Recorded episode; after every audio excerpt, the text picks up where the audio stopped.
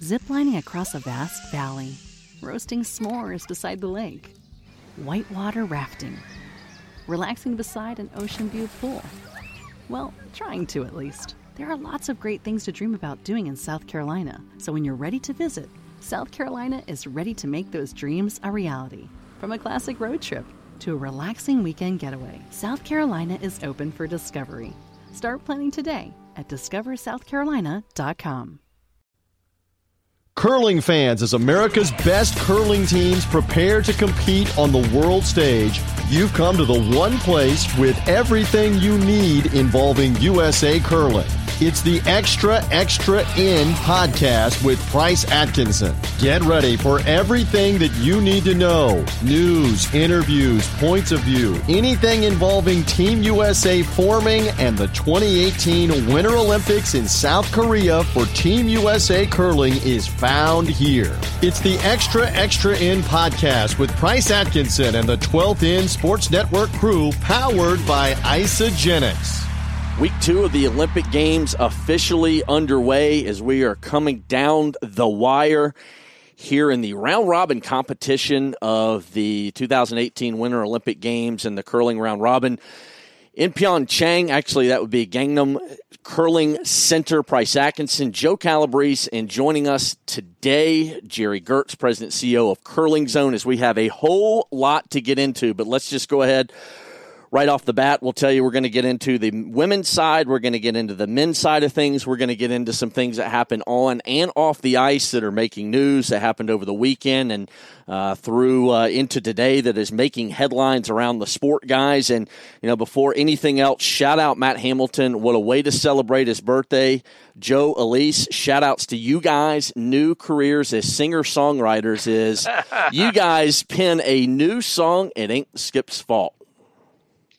Yeah, uh, quickly break that down. My wife and I are driving home one day, and we hear the uh, Brothers Osborne. It ain't my fault, and I say to her, "Boy, that would be a really great curling song." So we spent about two hours kind of putting it all together, and then we reached out to our buddy Mark Mooney, who's a curler, uh, old ex teammate of mine, and he uh, laid down the vocals and the production and put it all together for us. And it's out on our uh, Facebook page. So if you're interested, check us out on 12th End Sports uh, uh, Facebook page, and you can check out that uh, that song. Yeah. It's a lot of fun.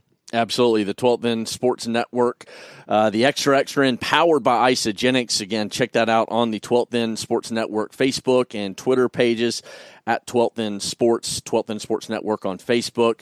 And uh, very well done, brother. Very well done. I didn't know you had uh, that kind of musical talent, Gerry. Did you know well, that was hidden in Mr. Calabrese? Because I did not.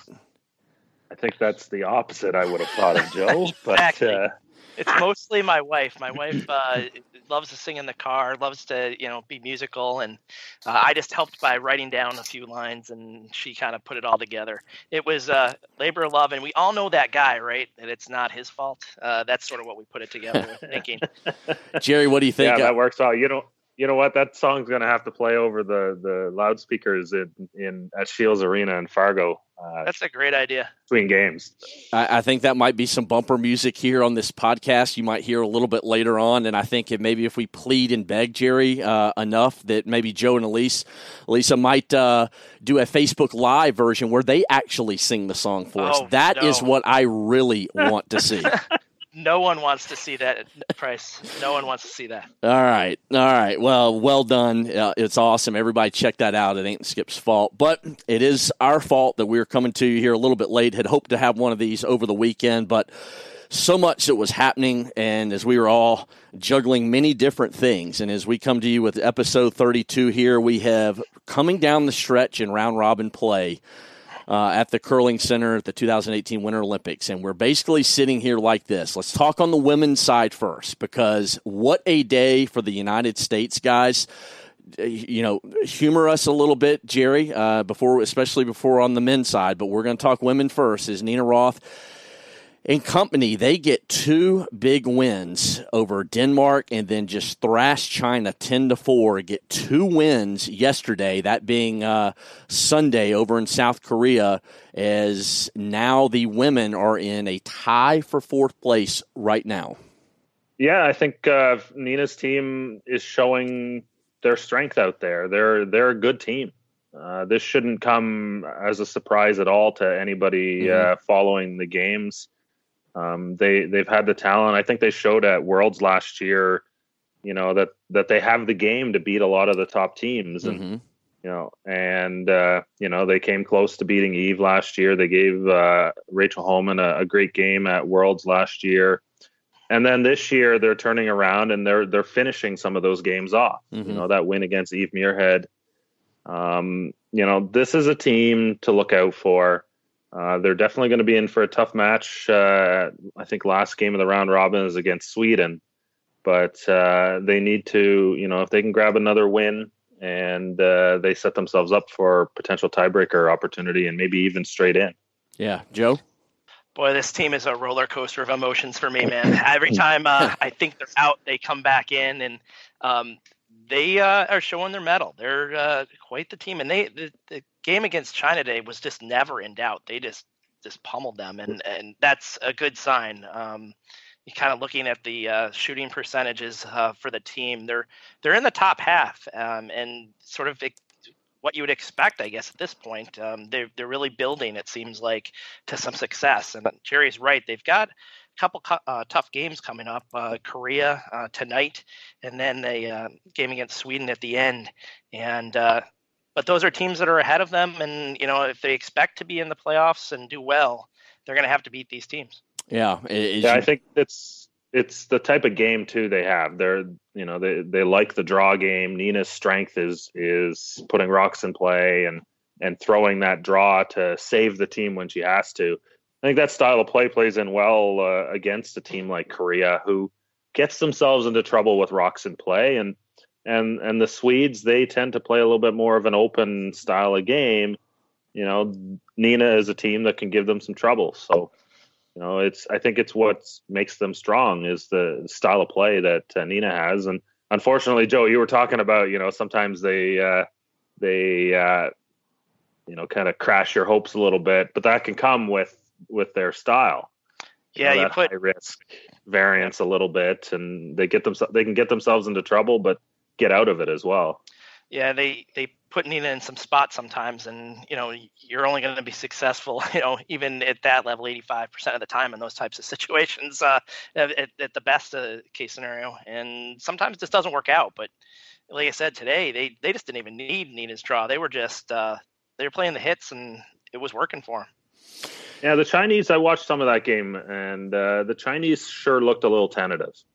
They, uh, you know, they tend to be uber aggressive with the corner guards, and even in the second end, after uh, Nina got three in the first, they were hitting the stones in the middle instead of using their corner guard they put up, which actually surprised me because in several previous games, it'd be the case where team would go in, they'd throw a corner, team would guard, and then the Chinese would use their corner guard almost to to the extreme aggress- aggressive type of play. Yet against Nina's team, they they scaled that back a little bit. So I'm not sure what was going on there.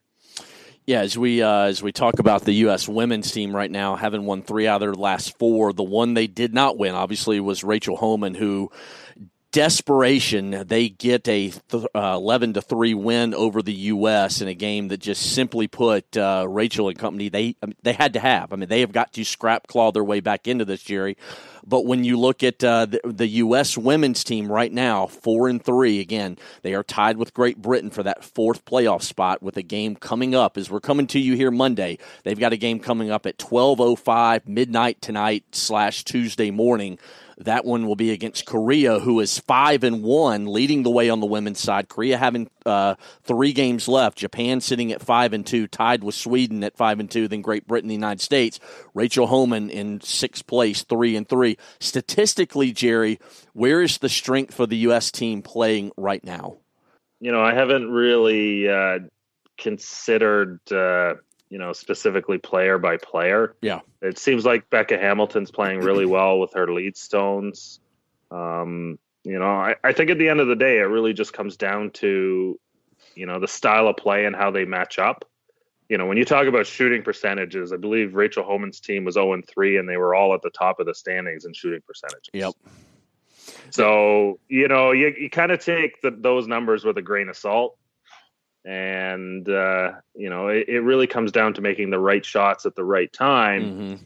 And at the end of the day, you know, when you make more shots, you're going to tend to be at the top of the standings.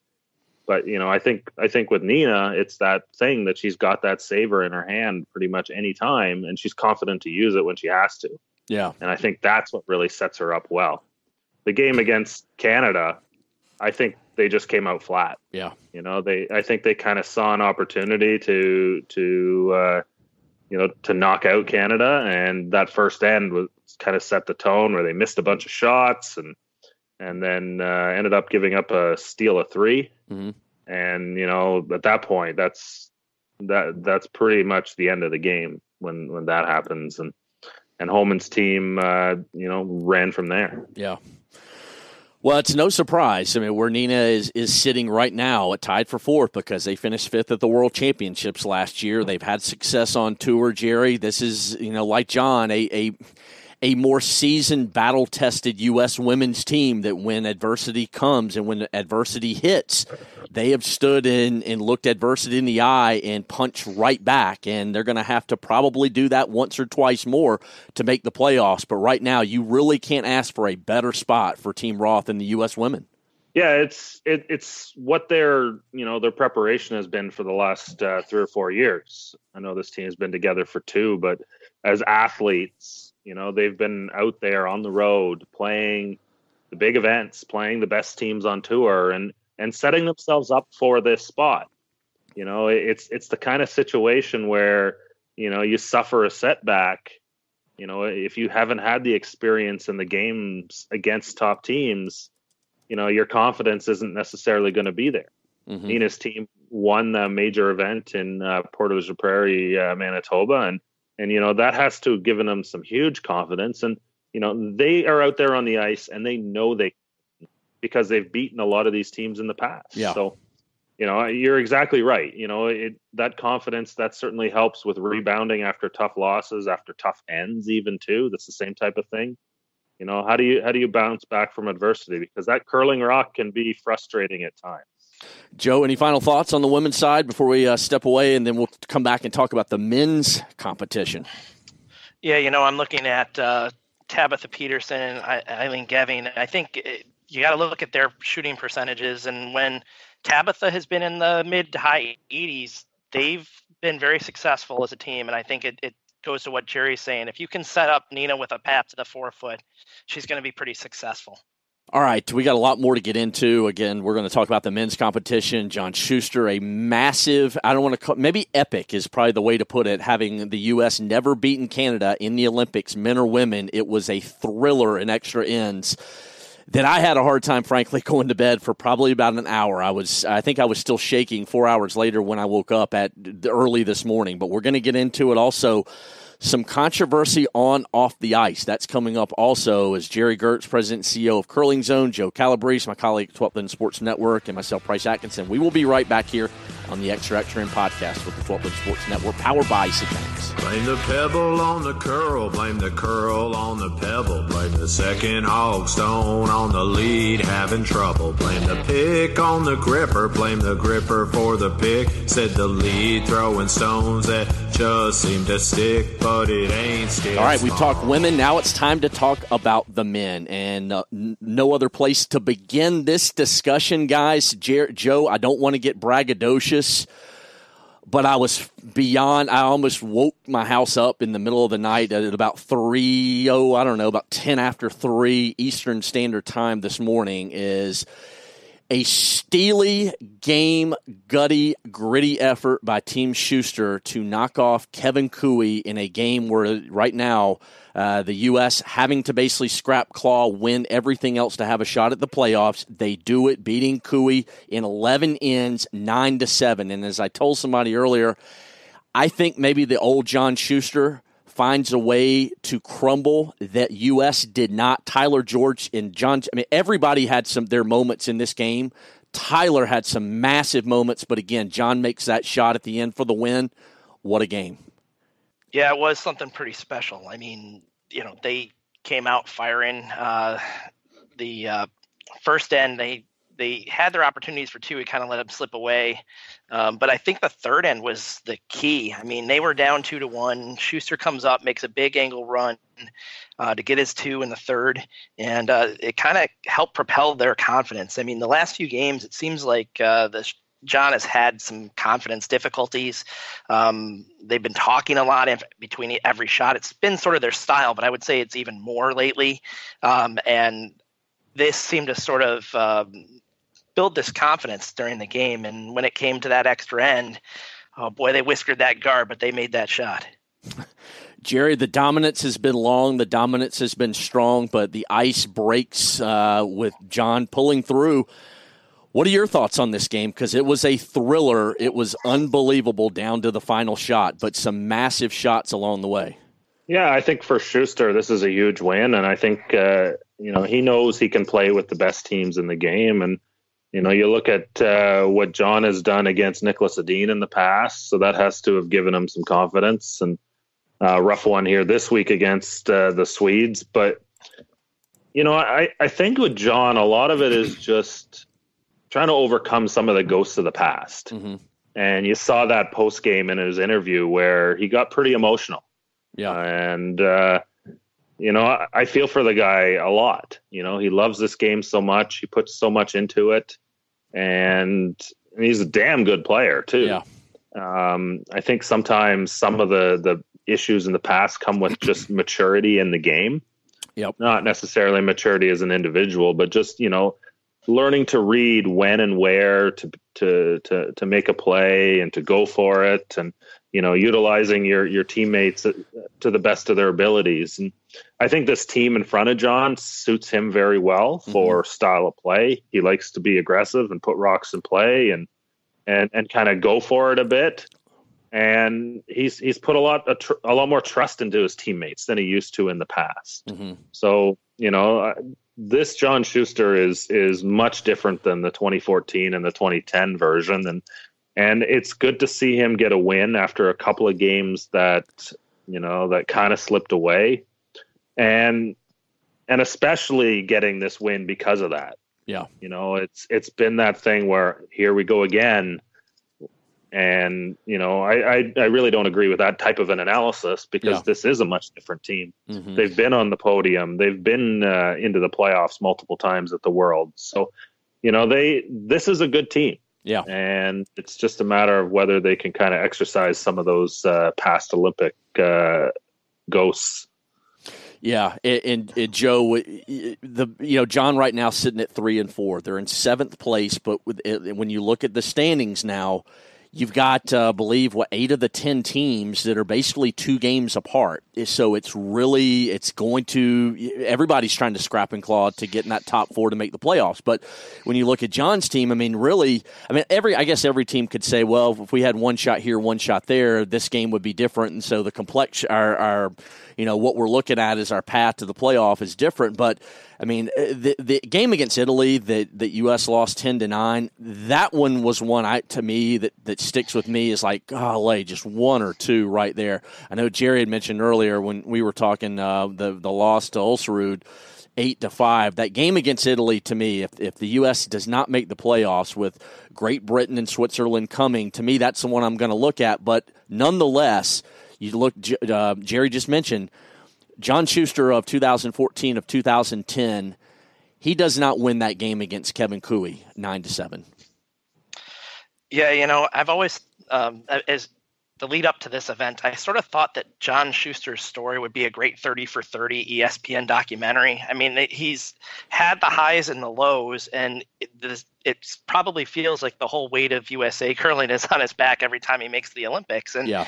um, it, it's it's different. I think when you're out there with the mics on um, for the world to see, you know, every emotion, every reaction. Um, you know, if you're in skiing, you have got goggles and, yeah. and, helmets, things covering you up, and in curling, there's none of that. And and you see the anguish and every missed shot and the celebrations on the on the ones that go well. Um, like you know when when they beat uh, Kuwait uh, uh, last night. I mean. Um, it was it was uh, it was a great thing to see, and I certainly hope that he can get himself to five and four and somehow get into the mix of the, uh, some sort of tiebreaker because uh, it'd be it would be a great story if it, if they come out of this in the medal round. Yeah, it, it really would, and you know, as I told a reporter this morning, you know, I, that regardless of what happens, I mean, certainly the game against Canada, the U.S. will have a lot to hang their hat on. I I just hope deep down that we can find another two wins, at least another one, but I'm not going to settle for just one more. I want to see this team clearly make the play. I want to see both teams make the playoffs. But if something, let's just say, doesn't go our way, and John falls in these last two, and they finish the Olympics three and six, I don't know where that would ultimately put them in the standings.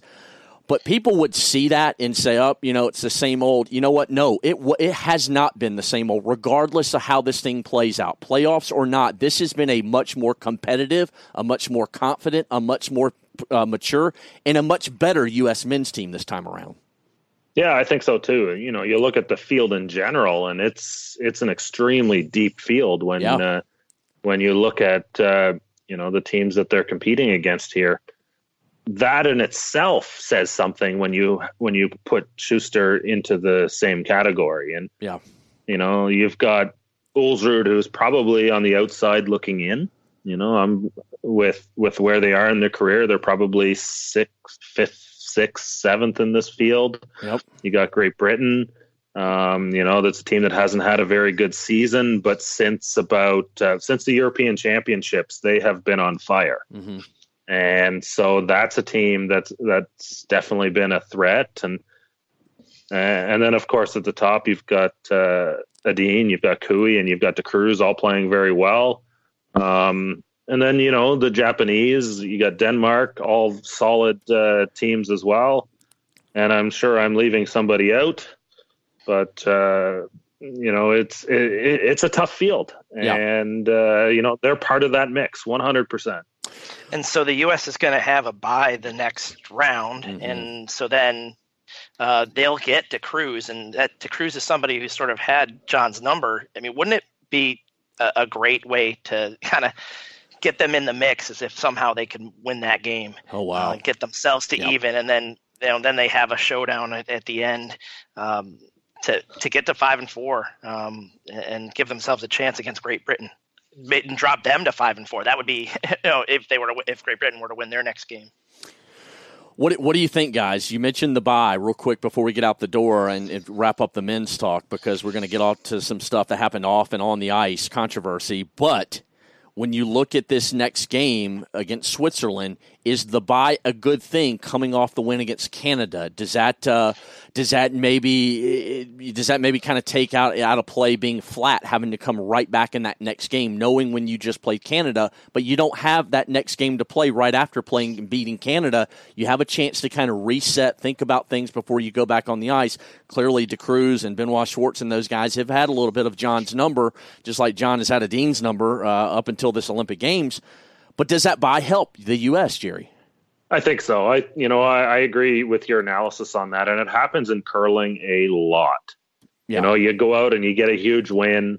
You know, you're feeling good, and then the next game you come out flat.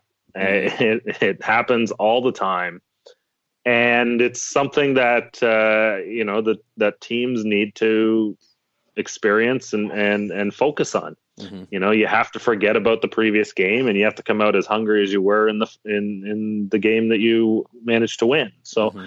you know, I think this is going to give them a chance. Get you know, get out there, get a break. You know, see some of the the sites in in in uh, Pyeongchang a little bit there around the the the coastal area. Looks like from photos that we've seen, Rich Harmer is uh, throwing back lots of great stuff on uh, on Facebook and uh, He's been uh, on the uh, CurlingZone Instagram account all week as well. And uh, yeah, it's it looks like it's a pretty neat experience over there. Yeah, as we uh, as we turn the page now, make sure everybody, uh, Gerry Geurts, President CEO of Curling Zone, no doubt about it, uh, one of our favorites right here, Joe. Check him out, curlingzone.com. Scores, stats, articles, so much more online. Your home for the best curling coverage anywhere you can find. Also on Facebook and on Twitter. Uh, been active certainly the entire Olympics, Gerry. You guys uh, just do a fantastic job. Uh, keep it up. And when we come back, we're going to talk about some things that have gone on on the ice and off, making headlines. And I know this is going to generate a juicy discussion, but we're going to get into it when we come back here on the Extra Extra podcast with the 12th End Sports Network powered by Isagenix.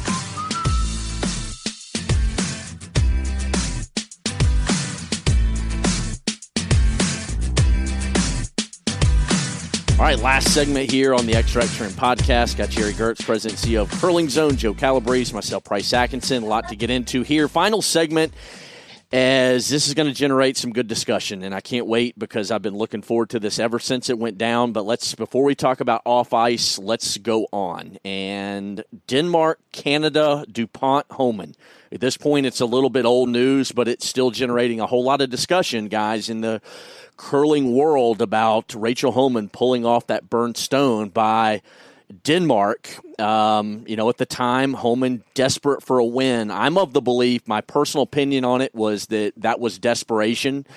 Where they were in the standings and trying to desperately get a win, that was more the impetus of pulling that stone off instead of uh, the gamesmanship, uh, sportsmanship, if you will, of placing it back where you thought it would have been. She horks it to the side. Karma back comes back to bite Canada, and they get beat nine eight as they give up. Uh, uh, anyway, regardless of how it transpired, they lose to Denmark nine eight in extra ends. Just let's put it on the table, guys. Joe, Gerry, your thoughts. I guess I'll start because I think I know where Gerry sits on this, but uh, I'm just not a fan of pulling that stone. Um, Agreed. I I am of the opinion that, and I'm, obviously I'm not there, but the rock yeah. from the video certainly looked as if, while they did touch it, um, and they admitted it right away, that it was not going to make much of a difference one way or the other. If if Rachel just decided to to move a stone where she felt it would have gone, I think that that should have been sufficient in that case. Um, there was nothing about that stone that was going. I mean, obviously it was a it was a freeze that would have put Rachel in a tough spot, and I think that that was a factor. It, uh, again, with uh, her being 0 and 3 and being trying to trying to uh, maybe I can't imagine the amount of pressure that they were under. Um, however, I, I just not a fan. I just think that, that happens so often um, that in situations in any level mm-hmm. um, where you're not pulling that stone. I just feel like it when you're in that spot, um, you can show what sportsmanship is about, mm-hmm. and uh, I just don't think that that was the case in that situation. Gerry. Well, at the end of the day, Denmark broke a rule. Yep. Yes. They touched a stone. Mm-hmm. You're not supposed to burn stones. And at the end of the day, I think this whole discussion about about sportsmanship and the rules and all that. You know, I'm not sure the whole spirit of the game and sportsmanship and everything is really fair to the non-offending team in this situation, and that's my biggest issue that I have. And you know, that- what if that rock was touched two feet earlier? What if it was touched six feet earlier? Yeah. You know, where's the line? A touchstone is a touchstone, and at the end of the day, you know, we're talking about competitive sport here. Yep. And at its highest you know, level. Exactly. And and and I don't think it's fair to chastise the non-offending team and this comes up every time. John Shuster went through this in in uh, was it 2016 yep. against Japan. Yep. And he got crucified for it, which was bullshit. Yep. You know, it was not his fault. The rock came bouncing off the boards. If there's you know, and it was you know it was the the opposition team who failed to corral their stones. And, and at the end of the day, something has to change. Mm-hmm. I think I think the WCF needs to look at this, and they need to change this rule to a point where the rock comes off, unless you know it, it's a case where something actually improved the situation. Yeah, you know, I'm I'm going to write something about this in the next few days and and kind of go go over this and you know, I, I think the the rule should change to something like rock, rock burned after the hog line should be allowed to come to rest and will be removed unless deemed to have benefited the non-offending team. Yeah. So, so in this situation, the rock comes off unless the non-offending team chooses to fight for it. I think that's And- probably a fair way to look at it, Gerry. I mean, it's I, I agree that the non-offending team gets put in a rotten situation. I mean, this is a draw. If if it's touched right before a stone is on a hit or something, you could argue that angles change in different ways. Um, I, I guess.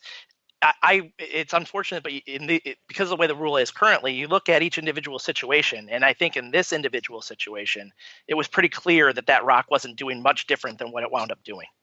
But it was touched. I- That I- doesn't. I- it I- says nothing in the rules about that. And I No, I- understand I- the spirit of the game and everything with that. And you know, when you're playing in your club league and and and uh, and events at that level, it's it's just the problem is is there's just too much gray area when this happens. There- there's just too much sub- subjectivity to it. And and then of course the team that is the non-offending team is sitting there having to make this decision. You know, I, I don't think it's in the spirit of the game that the team who had who did nothing wrong is now the one being ripped apart and shredded by every every armchair curler with an opinion Yep. that that you know that that goes right there against the spirit of the game Yeah. and and so you know i think something seriously needs to change there. And and and it's a rule. You go a millimeter over the hog line your rock is pulled. All right. you know there there's so many other rules out there that are cut and dry in the same way. Going going two inches over the hog line doesn't change really has no effect to your end shot either. And it's the same situation in in a burn stone like this All right, let me let me just bring this scenario up because somebody on Twitter brought this one to my attention. I don't know if you guys saw this, but to, that, but mentioned to me that uh, in a game against uh, between Italy and Great Britain in the tenth end, uh, Italy burned uh, a rock in that game, and that um, great uh, the Scottish skip Kyle Smith talked with the teammates and officials. They watched the replay, and then the Italian stone was put back a few inches from where it probably would have landed. Now Italy down one with a hammer. Uh, the person says to me, "Sportsmanship could have cost Great Britain the game. Still the right thing to do, in my opinion." Can't wait to hear the discussion on your next episode. Did you guys see that? Did you hear about that one? I haven't seen it, but at the end of the day, it sort of falls into that same same vein, I guess. Mhm. Uh, question is, was this before or after the Homan rock pull? After. So you know they they may have seen what happened, and then you know they were kind of bullied into having to put it back because of the social media and and and what Homan ended up getting over this. At the end of the day, a rule is a rule, Yeah. and you know as a sweeper, don't touch the stones. Joe, Yeah. final thoughts? Yeah. No, I haven't seen it either. Um, and so I, I don't want to comment too much on it. I, I like the concept of what has ha- what happened there, but I'm in agreement with Gerry that uh, there needs to be less gray area here. Uh, what Gerry's proposed seems very uh, realistic and doable, um, and it would it would stop um, also intentional hitting of stones. Um, uh, that I think is the reason why this rule was put into effect in the first place. Yeah. Yeah, you bring up a good point, Joe. There that uh, there's been quite a bit of a call out there for uh, for a change to the rule, and it was suggested that uh, you know a touchstone just comes off. Period. But you can't do that because you'll have teams burn stones on purpose when they're going to make a bad shot. And I've actually seen a team who uh, a, a very good team playing the game who has burned stones twice in front of my own eyes between the hog lines. They're playing a, a hit or a run back, and they know it's over curling, and they've they've certainly they certainly have to have some sort of a, a call to crash the stone, knowing that it's going to wreck a guard they can't wreck. And uh, you know you'll get into that same situation if you change the the rule to a hard fixed rule where the rock just comes off. So you know you got to come up with something that balances that out a little bit as well. Yeah. Well, I, I'm of the belief that the certainly the gamesmanship, the sportsmanship, everything that makes curling special is what makes this game unique and one of the greatest, if not the greatest, on the planet. Uh, and it's generating incredible interest like it does every year. But I'm also a, a, guy that's pretty cut and dry. I'm, you know, hot or cold. There's not a whole lot of in between with me. I mean, I either like something or I don't. And I think in this case, being just of the mind that I am, I kind of like to see it either way. You know, if a rock is burned, you pull it off. If it's, I mean, not clearly if it's not, I mean, it stays. But I just think that that takes some of this ambiguity and some of these situations out that we've seen. And so I, am with you on that, Gerry. Um, all right, let's get into the Russian doping right now because for a lot of reasons, I don't want to, you know, we're not going to take joy in this because this is never good for the sport. Although I do think indirectly this is helping generate publicity for the sport of curling which is good. Obviously, not for the right reasons, but it is good in putting curling more on the front pages, not just because of what Team USA and the men's and women's are doing, and not just because it's the Olympics. But you have a case that of doping, which is something that is unheard of, really, in the sport of curling is a one of the uh, Russian mixed doubles. Uh, uh, Gerry, if you if you rush if your Russian is better than mine, please have at it. Test positive for what meldonium that uh, Maria Sharapova. It's a, a drug yeah. for a heart condition that she tested positive. Was pulled off the uh, WTA for what six months basically tested positive for that same thing. We haven't, I believe the second sample has not been tested yet your reaction to just this shocking, stunning news that really seems to be rocking the Olympic curling competition. Uh, actually, I believe that second sample has now been tested. It has, okay. And it, it was confirmed as well, so it confirmed the A test. Okay. And now they've started the process of uh, of the whole uh, doping control. Suppose it sounds like he's been charged with a violation, and he's he's been uh, he's turned in his accreditation and he's left the village yeah, you look at this situation and it's, and it's really disappointing to be honest. And and this had there had to be something happen here that was an accident because you know the Russians know that they're going to be under a microscope, and this is not this doesn't seem like the type of drug that uh, that anybody's trying to mask or hide, and it's it's obvious that this is a problem. Mm-hmm. Now that doesn't excuse uh, Alexander Krushelnytsky from his from the violation. At the end of the day, you're still responsible for everything uh, that that uh, you ingest as an athlete. And and uh, what one of the, the, the story that he that he's come up with is that uh, uh, one of the athletes not going to the Olympics that he was training with in Japan has potentially spiked his uh, water bottle or, or food or something and you know that's that's that would be really disappointing if that was the case that somebody would stoop to that level to to sabotage another athlete. But uh, you know you you look at meldonium and and the history of that drug it's a, it's like a heart uh, medication that uh, that uh, is prescribed for you know to to kind of protect the heart. Yeah. Um, Russian athletes, a lot of Eastern European uh, countries would actually prescribe this to their athletes as as kind of preventative uh, maintenance. And one of the concerns was is that heavy training was hard on the heart. So what they would do is they would use this this drug as a as you know as something to help with training and also to uh, to you know help uh, help the body, I guess. So yeah. you know this is not intentional cheating like you would with steroids. That's the first thing I think people need to, to look at. The other part of the problem is that, uh, you know, it was so ingrained on the culture. You know, when Sharapova got uh, tested, you know, it's something that she would have been using for years. And and you look at uh, there was a bunch of things that happened post ban where you know you weren't really sure how long this drug stayed in the body so they actually ended up pulling a the men's the Russian men's team from the World Championships in Basel in that uh, that 2016 year. Yeah, and I have a feeling that the athletes probably tested positive for for something like meldonium prior to that event, so they had to swap out and put another team in. Yeah and it was mostly because they'd been taking this and and you know the the withdrawal period is something that was unknown and and and varied so yeah you know you so you know that that's not the case here for sure but uh, it's something that ended up in his system, and and uh, he's going to pay the consequences for it.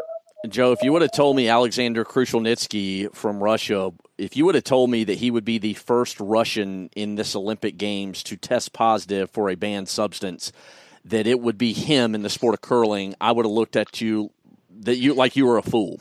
But a second test, uh, none, I, I, have a hard time believing in the you know drink being spiked excuse because it's been used before.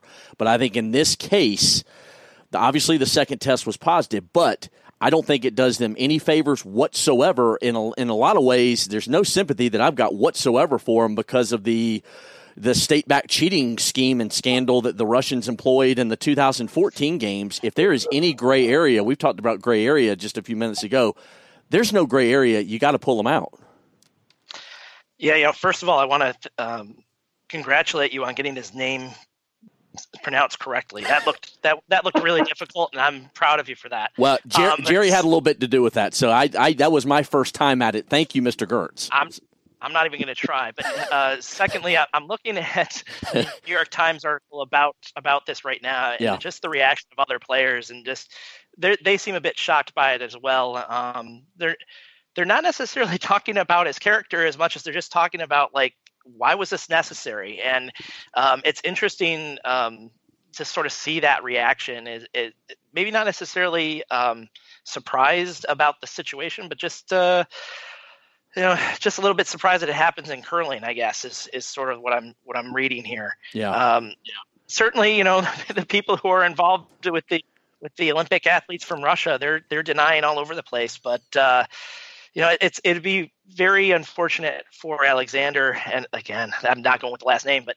that if uh, if you if this was some sort of spiked uh, sample, um, but you, you have to be responsible for what you're putting in your system, and that's just the way that it winds up. I'm surprised that they they didn't know this going in. I'm if it were my program, I'd be testing the athletes right before uh, the. Well, that's the thing. He he was tested January twenty yeah. second, and the test came back clean. But okay. l- let, let me say so, this. Let, hold on. Let me say this because, I mean, this is truth, and you guys probably know this, but in talking with a lot of these folks and, uh, and knowing a few of those guys that you sought up, the the testing has been so far behind the the masking and the cheating has been years ahead and we're not talking 3 and 4 and 5 years we're talking 10 to 20 years ahead of the testing, the way that countries uh, in programs have been able to mask uh, positive tests with with different uh, you know with different uh, chemicals and things.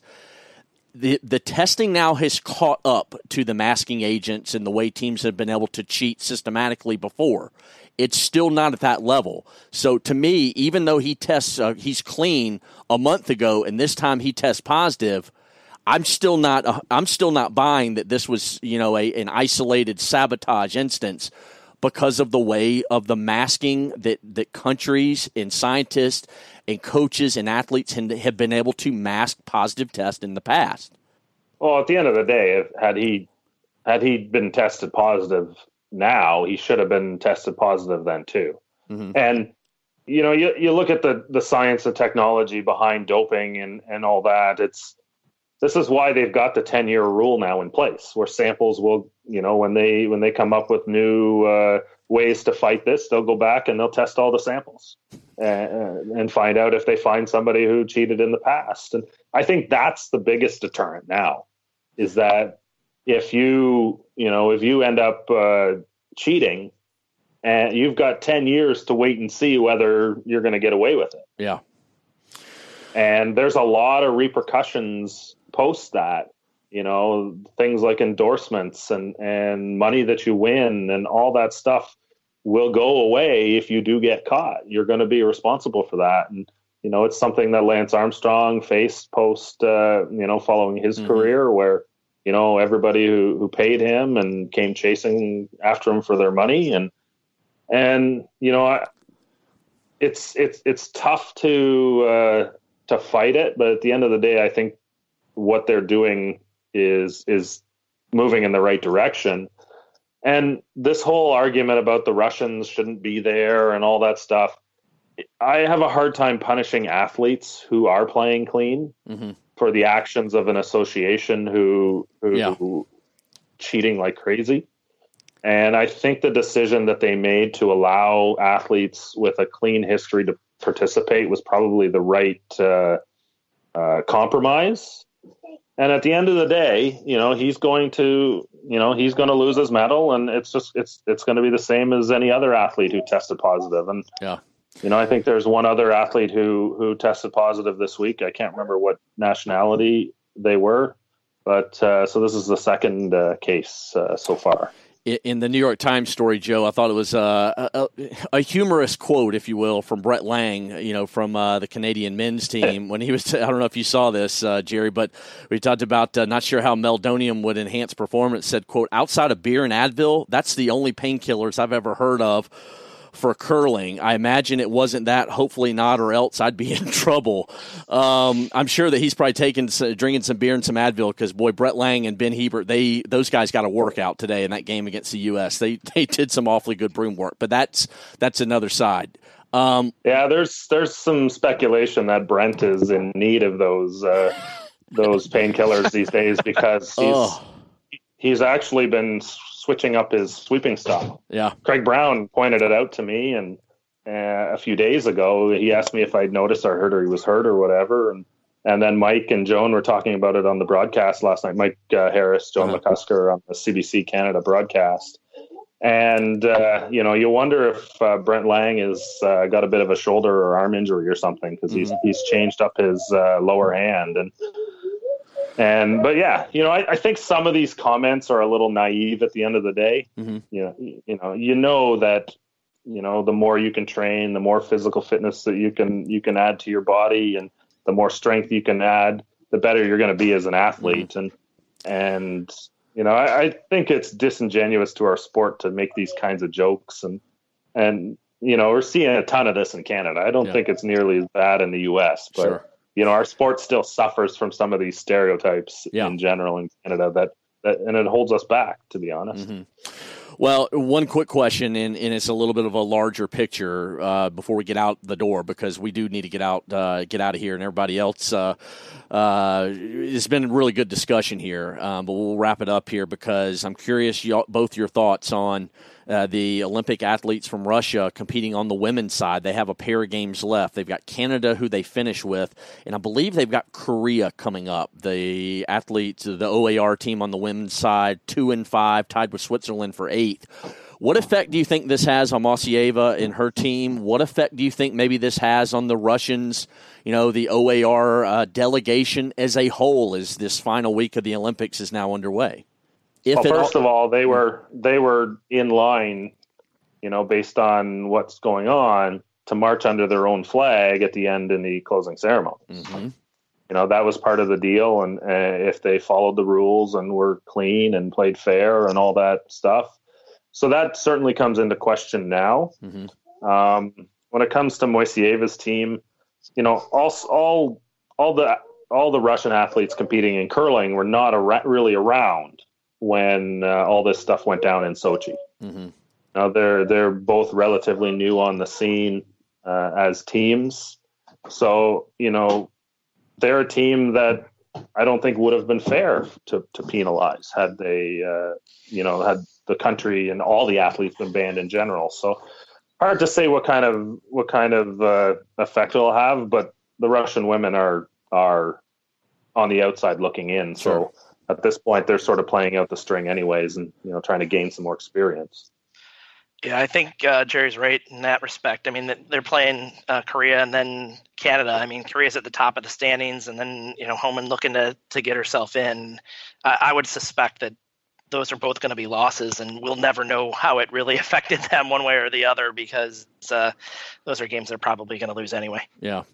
All right, guys. Been uh, great stuff today, Gerry. Appreciate uh, you taking some time away. You know, you got uh, your little one at home, Joe. The same situation as I am here, as uh, we are coming to you on President's Day, Monday, uh, the nineteenth.